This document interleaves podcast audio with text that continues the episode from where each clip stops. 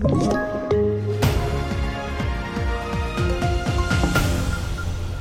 TV4-nyheterna börjar med att idag så samlas ledarna för G7-länderna i Japan för att diskutera en gemensam hållning för Kinas växande makt och sanktionerna mot Ryssland. Kinesiska företag har upprepade gånger anklagats för att kringgå sanktionerna och EUs förslag om exportbegränsningar av känslig teknologi mot företag som misstänks handla med Ryssland har väckt ilska i Peking. Dagens möte hålls i Hiroshima, något som anses symboliskt i läget med ett ökat kärnvapenhot i världen.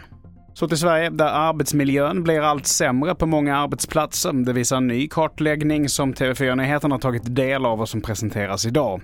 Främst så handlar det om ökad stress och där siffrorna faktiskt visar att det stadigt blivit sämre sedan början på pandemin. Och så här så säger Sofie Johansson som är expert på medarbetsundersökningen på Briljant. Det här skulle kunna vara det andra sidan av myntet av att jobba hemma. För under pandemin, där det var nytt, då tyckte alla att det var härligt så att man kunde gå ut och ta en promenad på lunchen, man stängde av och så vidare.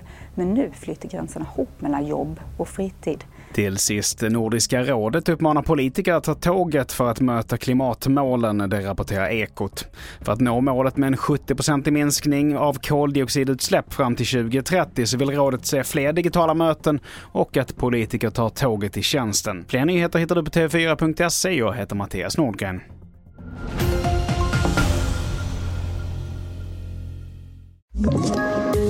Poddtips från Podplay. I podden Något Kaiko garanterar östgötarna Brutti och jag, Davva, dig en stor dos skratt. Där följer jag pladask för köttätandet igen. Man är lite som en jävla vampyr. Man har fått lite blodsmak och då måste man ha mer.